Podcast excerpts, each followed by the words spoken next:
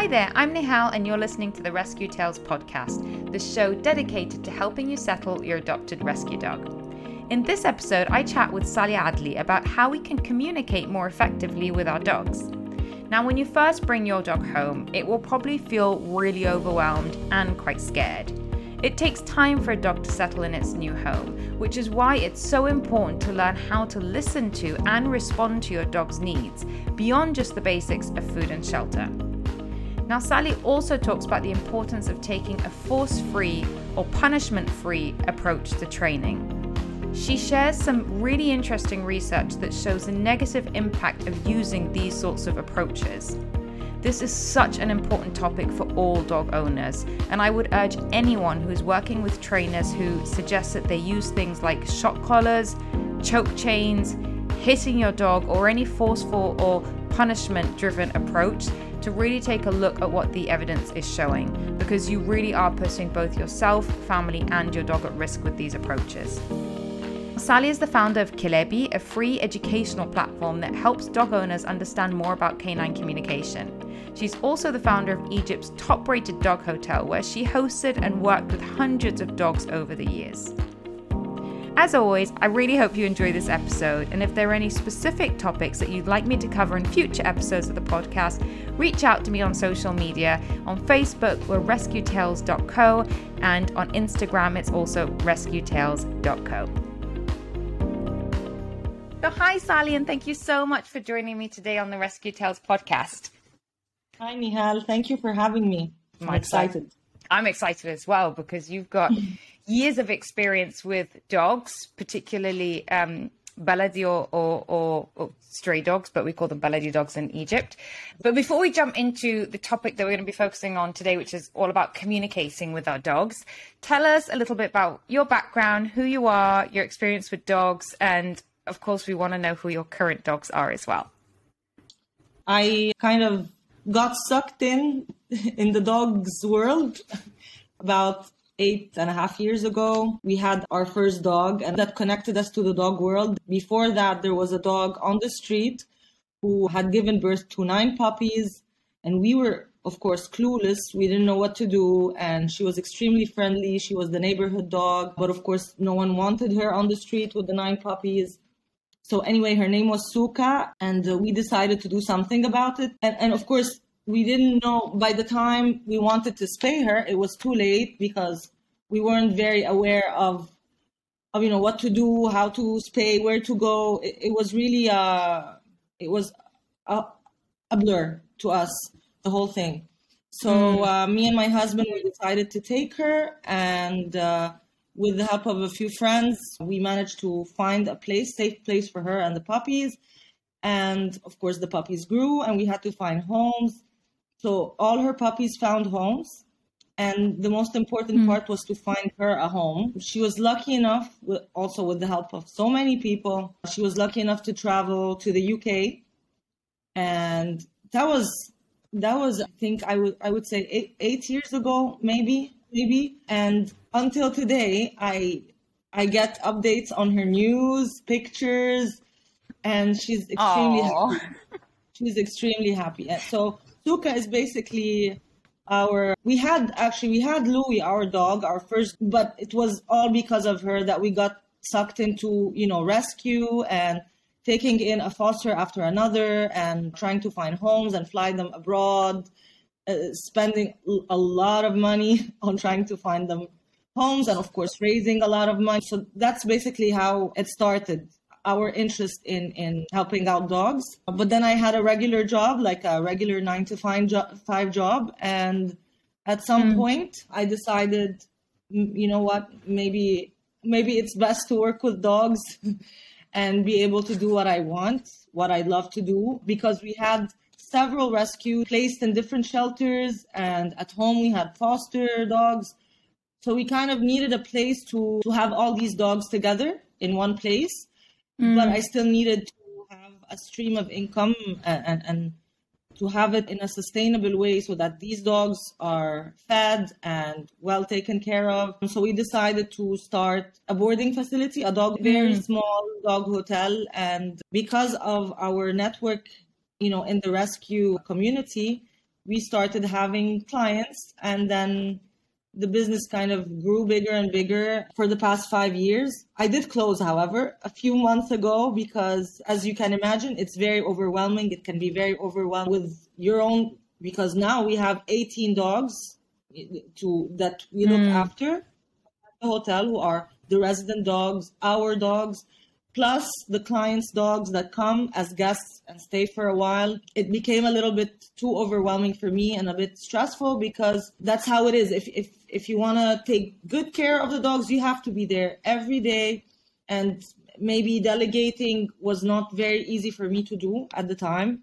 Mm. So now I'm just focusing on our 18 dogs who are at the former boarding facility and uh, our five dogs at home wow, that's that's a lot of dogs at home. I remember when we spoke last, and you told me that you just felt like you were burning out because you were so hands on with it, and you were never taking holidays and everything. And I, I suppose that's probably why you're one of the leading or the leading boarding facility in, in the country. And just to give listeners some context, you know, boarding facilities for pets is not very common in Egypt, and also there's still a long way to go in terms of animal welfare in Egypt as well. So I think, you know, the work you're doing, the work Amina's doing, and others I'll be interviewing on the podcast is is really making an, a, an important change and shift in people's perception around, you know, the Baladi or street dog in, in Egypt and and how amazing and intelligent and trainable those animals and loving those animals mm. are when they're given the chance. So I think I think it's amazing what you're doing. But tell us a bit more about what you're doing at the moment with because you've kind of shifted now and taking more of an educational approach with Kilebi. So tell us a little bit about that and just help our listeners understand what Kilebi means because Kilebi is Arabic. So true, yes. Okay, so the boarding facility was called Kilebi. Kilebi means my dogs because um, so we started with our own dogs, hence Kilebi, which means my dogs. And currently, Kilebi is more of an awareness or an educational platform to you know to to help spread the experience that I've accumulated throughout the years on, on dog behavior, on on how to deal with dogs, how to communicate with dogs, how to uh, take care of dogs because, as you said, yes, it's a relatively new concept uh, in Egypt to have dogs and to actually to treat them as family members. This was not very this was not very common. The whole point behind the the page is to help people understand their dogs better. Yeah, and uh, and and and that's that's a great thing because I've not come across anything, you know, focusing on the Egyptian market that helps people understand canine communication in a really simple way. So when you talk about communicating, what what do you actually mean? Well, you see, I I like to look beyond training. So for me, having a dog is not just about kind of programming the dog. You see what I mean? Mm.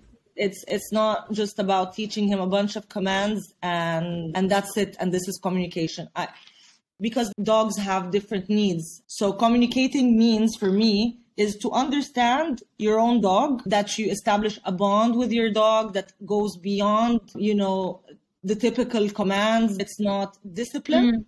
It's not mm. training. It's more of how to sense what your dog needs because every dog needs something different from the other and how to provide that need without forcing anything on the dog. So it's not just, oh, the dog needs to exercise. Okay, so we take the dog on daily runs. Maybe your dog doesn't need that. How can you read that? How can you understand that? How to not to force mm. your dog, for instance, to be, let's say my dog doesn't like people. Okay, so how do you mm. communicate with your dog and tell your dog that it's okay to be around people and maybe, maybe mm. it's too stressful for him to be around people, then how do you manage that? And how mm. can you make your life flexible enough and adjust your life enough to uh, fit your specific dog's needs into your own life? That's what I mean by communication. So, what I'm hearing from what you're saying is it's about listening to your dog and responding to what you're hearing and observing. Yes, exactly, exactly. So, when I adopted Rosa and I brought her home, that was a lesson I learned really, really quickly is if I that I had to listen to her, understand how to read her body language, and yeah. her body language was telling me, "Please, I'm scared. Please don't, please mm. don't hurt me." And she thought if I came near her, it was because I was going to hurt her. So, for me, listening to her, you know, express that with her body language, mm. the the message I took from that was okay, just just step back. And it was really interesting because when I did step back and when I was patient, she eventually came to me. What I did was I just put myself in her paws and thought, if I was mm. her in this situation, I was suddenly thrown into this new environment, even if it was a, a, lovely home, you know, I've been taken away from the field, which was my home, and I was used to that. What yeah. would I need? And I'm like, okay, I would need space. I would need patience. I would need time. So I just gave her those things. But it was, it was, it, a lot of it is just really thinking and putting yourself in the animal's shoes in a way or paws rather yeah. so no i think i think that's a great way of explaining it what are some of the basic ways of communicating with our dogs and you talk about some of these on on your uh, page Kelebi Cairo so just talk us through maybe a couple of examples so basically what you did was with Rosa, it's basically giving the dog time and, and space. First step is for us, dog parents, to accept that we don't speak the same language. That's that's step one. Because a lot mm. of hmm. times we for some not for some reason, I mean maybe rightfully so, if we treat them as family members, we look at them as our children and we treat them mm. sometimes as our children, yes, there is a, a, very similar relationship of infant and parent when it comes to dogs and people who, who look at their dogs as, as family members, but they're animals, mm. okay? They have their own language. So, first of all, if we accept that we don't speak that language, that is already a big step. And, and we need to accept that we need to learn their language, okay? Mm. So, that the first thing. The second thing is that we need to accept that they have needs beyond food, shelter, and health. Their needs go beyond that. We need to accept that they are different species and we have brought them in our homes in a completely different environment. And a lot of times we limit their needs to, oh, but giving them food, um, taking them to the vet, but you know what? Sometimes that's not enough. And that actually stresses them out and then creates behavioral problems. And then we, as the dog owners, become fed up and we say, oh, this dog is broken. I don't want this dog. Okay? There's mm. no broken dog. Every dog has their key entry point. So my five dogs at home, each is different. Some maybe need more mm-hmm. exercise than others. Some need more mental stimulation than others. Yes, need food and shelter, but all need a little bit more, but in various degrees. So if we accept these two things that, first of all, they're not human beings. Yes, we love them as our children sometimes, that they speak a different mm. language and that their needs are not the basic needs, you know, that we think of then we can start establishing a, a point of communication after I've after I've offered everything, after I've given them more than their basic needs, after I started learning about their language, then I can talk to them. You see what mm. I hmm. mean? Then I can start reading what they're doing and give them time. If let's say there's a, a behavior, okay, that I want to change, did I give the dog all the needs that they they need? Did I or am I just feeding the dog and keeping them in a clean place? Do I understand the dog language? If I don't have these two, how can I solve the behavioral issue? Maybe the dog is acting XYZ because of the environment that he's in. So you see what I mean? It's it's like mm-hmm. it builds up. I, I think it's a really important point and I think the problem with us as dog owners, often we try and treat the symptoms, and the symptoms can be barking, the symptoms can be eating shoes, the symptoms could be, you know, all sorts mm. of different behaviors that that we feel are inappropriate but often it's the dog being a dog and expressing an underlying emotion and we've been unsuccessful at reading that emotion i remember when I started. So when I first brought us a, a, a home, I I never left her home alone for the first month. Um, and then slowly, mm-hmm. which was really hard because I had to make sure that my husband was home for me to go out, like just to the gym. So I didn't see my friends, I didn't see anyone. And maybe this is being too extreme, I don't know, but because I, I also have really bad separation anxiety, so I found it very difficult to leave her. Mm-hmm. Um, but then when I started to, to to leave her home alone initially, you know, for you know 20 minutes, and then increased it to to maybe 40 minutes, and then an hour and I never leave her more than like three, four hours maximum. There was a point where she started to eat. She she ate a pair of my shoes, and mm. I'm like, okay, this is you know th- this is this is her feeling some kind of emotional turmoil, and this is how she's coping with it, or she might be really bored. So I mm. went and I brought her some puzzles and I bought her a snuffle mat and I would hide all the treats so she could go hunting because she's a hunting breed um, so that she would be preoccupied to assess whether or not you know it was a boredom problem or is a separation anxiety problem. And it was a boredom problem. But i think like it's so important to stop and reflect on why is the dog behaving this way the other really interesting thing that i find because i know that many people especially when you first bring home a rescue dog and you'll obviously know this really well is eh, that they just dogs express fear in different ways you know rosa yeah. she freezes that's her def- defense reflex. Some mm. dogs bark, some dogs run, you know, some dogs growl. And so different dogs show different defense reflex. And if we don't understand that, then we just label the dog as aggressive. Whereas exactly. it could be scared. Maybe it's in pain. Maybe there's a problem with its diet. You know, there could be all sorts of other reasons. And you know what, Nihal, the point that you mentioned about Rosa chewing, okay, your your shoes mm. and all of that, you know you followed the right path of trying to dig in the reason rather than humanizing that behavior and i, I really want to stress on that because what i hear over and over again what someone else for instance would say oh she chewed my favorite shoes. She did this out of spite. Uh, she did this on purpose because she knows that he peed on the bed because the dog knows that this is where we sleep you know? Sometimes we really think that dogs are that complicated in terms of the thing their thinking process but the, in reality their thinking process is a lot simpler than that.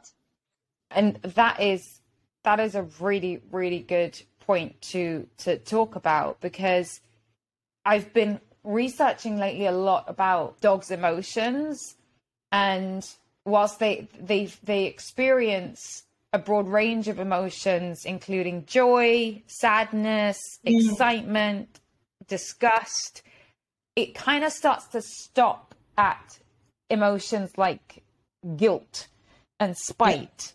It's amazing how many misperceptions there are about dogs and, and their behavior. You know, I think again, just back to, you know, if you don't if you don't have the, the knowledge of dog psychology or dog behavior, like many, many of us don't, especially for first time dog owners, is just to go research, read. So, Sally, let's move on to a really important topic. And it's, you know, what we're talking about is a nice segue into this. But you've had many experience working with many, many dogs over the years through your, you know, boarding facility and now the dogs that you have.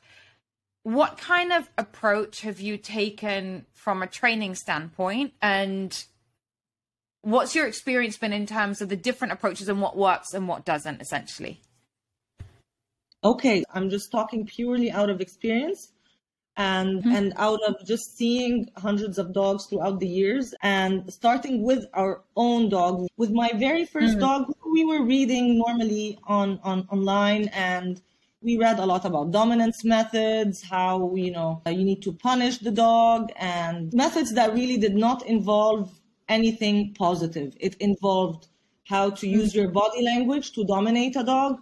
And we've applied them. It was our first dog, and we didn't know anything. And we read articles online that, and of course, we've seen the uh, many TV shows, and of course, the famous Cesar Millan. We've followed that with our first dog. And mm. honestly, it did not help us. It did not help the dog. It definitely did not make him happy it definitely stressed us out a lot.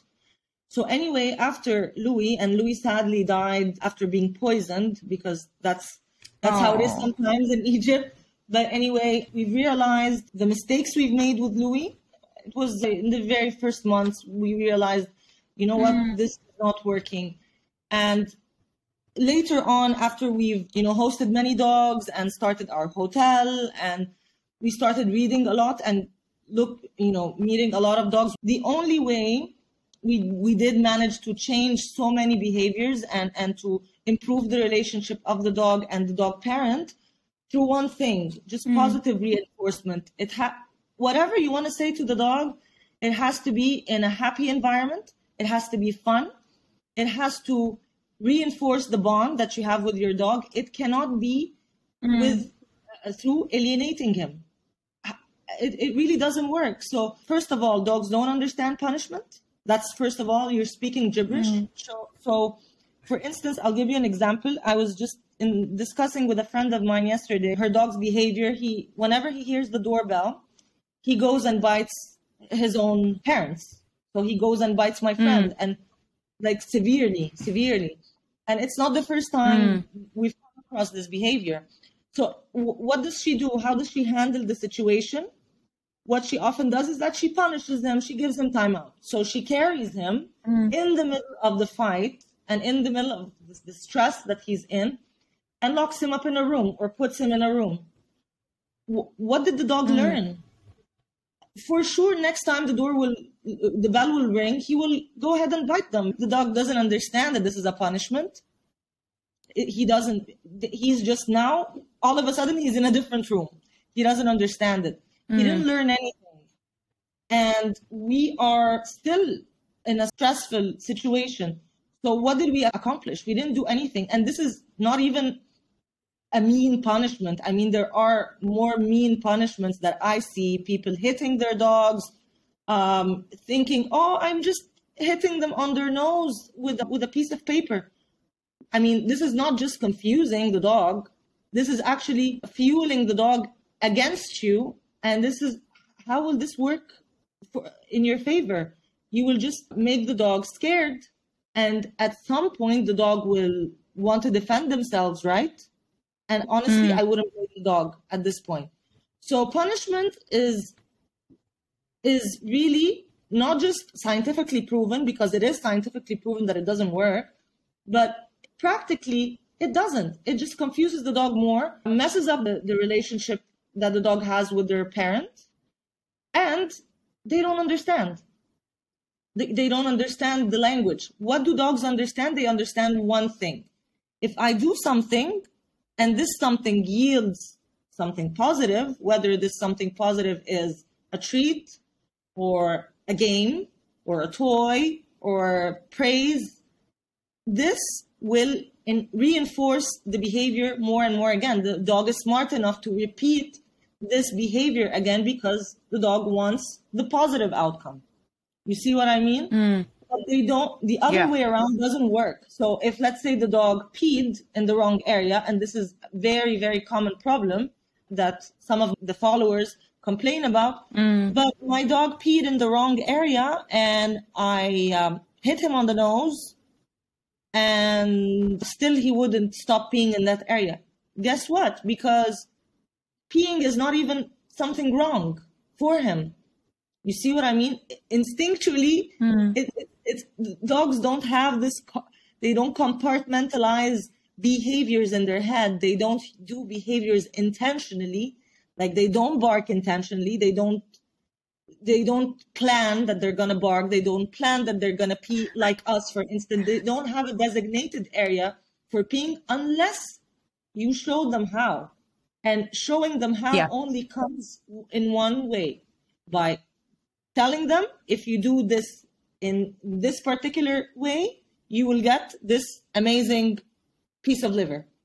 This is how they learn. Scientifically, I will also, I'm happy to share the, the research with you. It was proven Please, that dogs are much mm. more responsive to a command or to a behavior if it's if it's followed by a treat or a, or praise. And it was proven that mm. dogs um, are trained under dominance methods like choke chains, they tend to be in with time they tend to show more aggressive behaviors mm. and more hostile.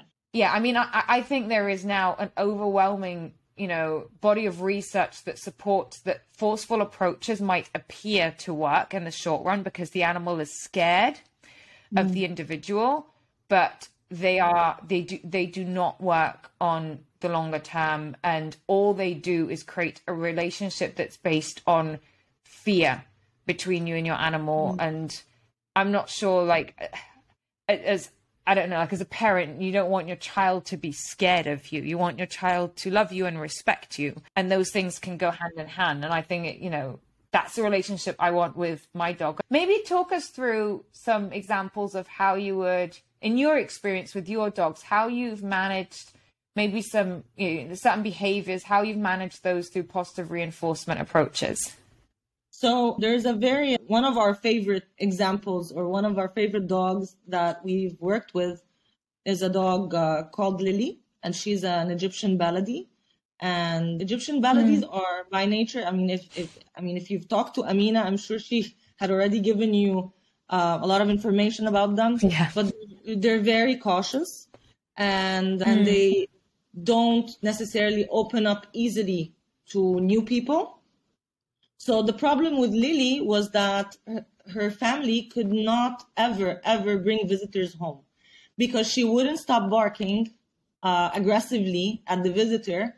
And sometimes she would go as far as kind of nipping at the visitor's leg. And even if the person is not scared of dogs, that, that is enough for the person to not want to come and visit, right?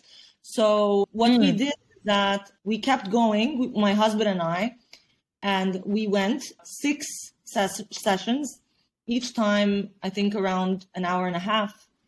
And of course, the work was not done by the sixth session, but it, it mm. basically took us, the first session, it took us the whole session just sitting there, not looking at her, not making eye contact, just sitting on the chairs not even on the floor closer to her. Like, mm. even though it's always best to, you know, go down to the dog's level, she was mm. in the state where she just doesn't want people in, in, in her home. So mm. she doesn't want people next to her. She wasn't, doesn't want people close to her. So it took us the whole session of her barking non-stop for an hour and a half going as close, you know, as our, you know, to our legs, to our ankles, nipping a little bit, and we just didn't budge. We didn't make mm. eye contact because what are we trying to tell her? We're trying to tell her we're not out to get you. And we would throw treats at her. Of course, the first session, she was too tense and too mm-hmm. stressed to even mm. um, sniff at the treats. But we wanted to create is make to make her feel safe. Like we are, you are in a safe environment. No one is out to get you. And for the next few sessions, we kept doing that. So you can imagine not everyone would do that with their dog. People want quick fixes, right? They don't want to stay mm. for hours and and before they get to know a dog. So what's the mm. easiest thing to do?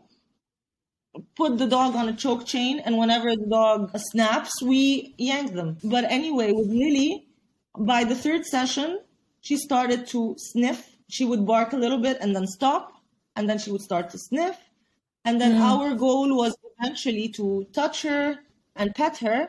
And our mm. goal is for her family to follow this with all the strangers all the visitors who come and mm. and this would prove to Lily that every time there's a new person, and if they stay quiet and they don't make eye contact and they throw treats to her, not mm. at her, because she was too scared to have anything th- being being thrown yeah. around her. So this is also it depends from one dog to another how mm. how you you pro like you design the, the the training session and i wouldn't say it's a training mm. session it's like a desensitization session and mm. so we asked the family to replicate this with as many visitors as possible. And eventually, they finally were able to bring visitors home.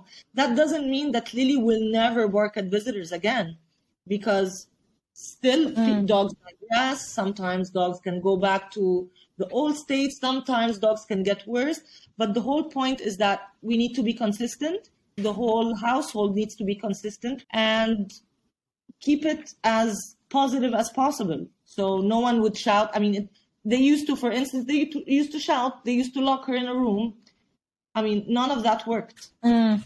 So this is also this is one of my favorite cases. Do you yeah. do you know anything about her background and like any of the trauma she might have been through?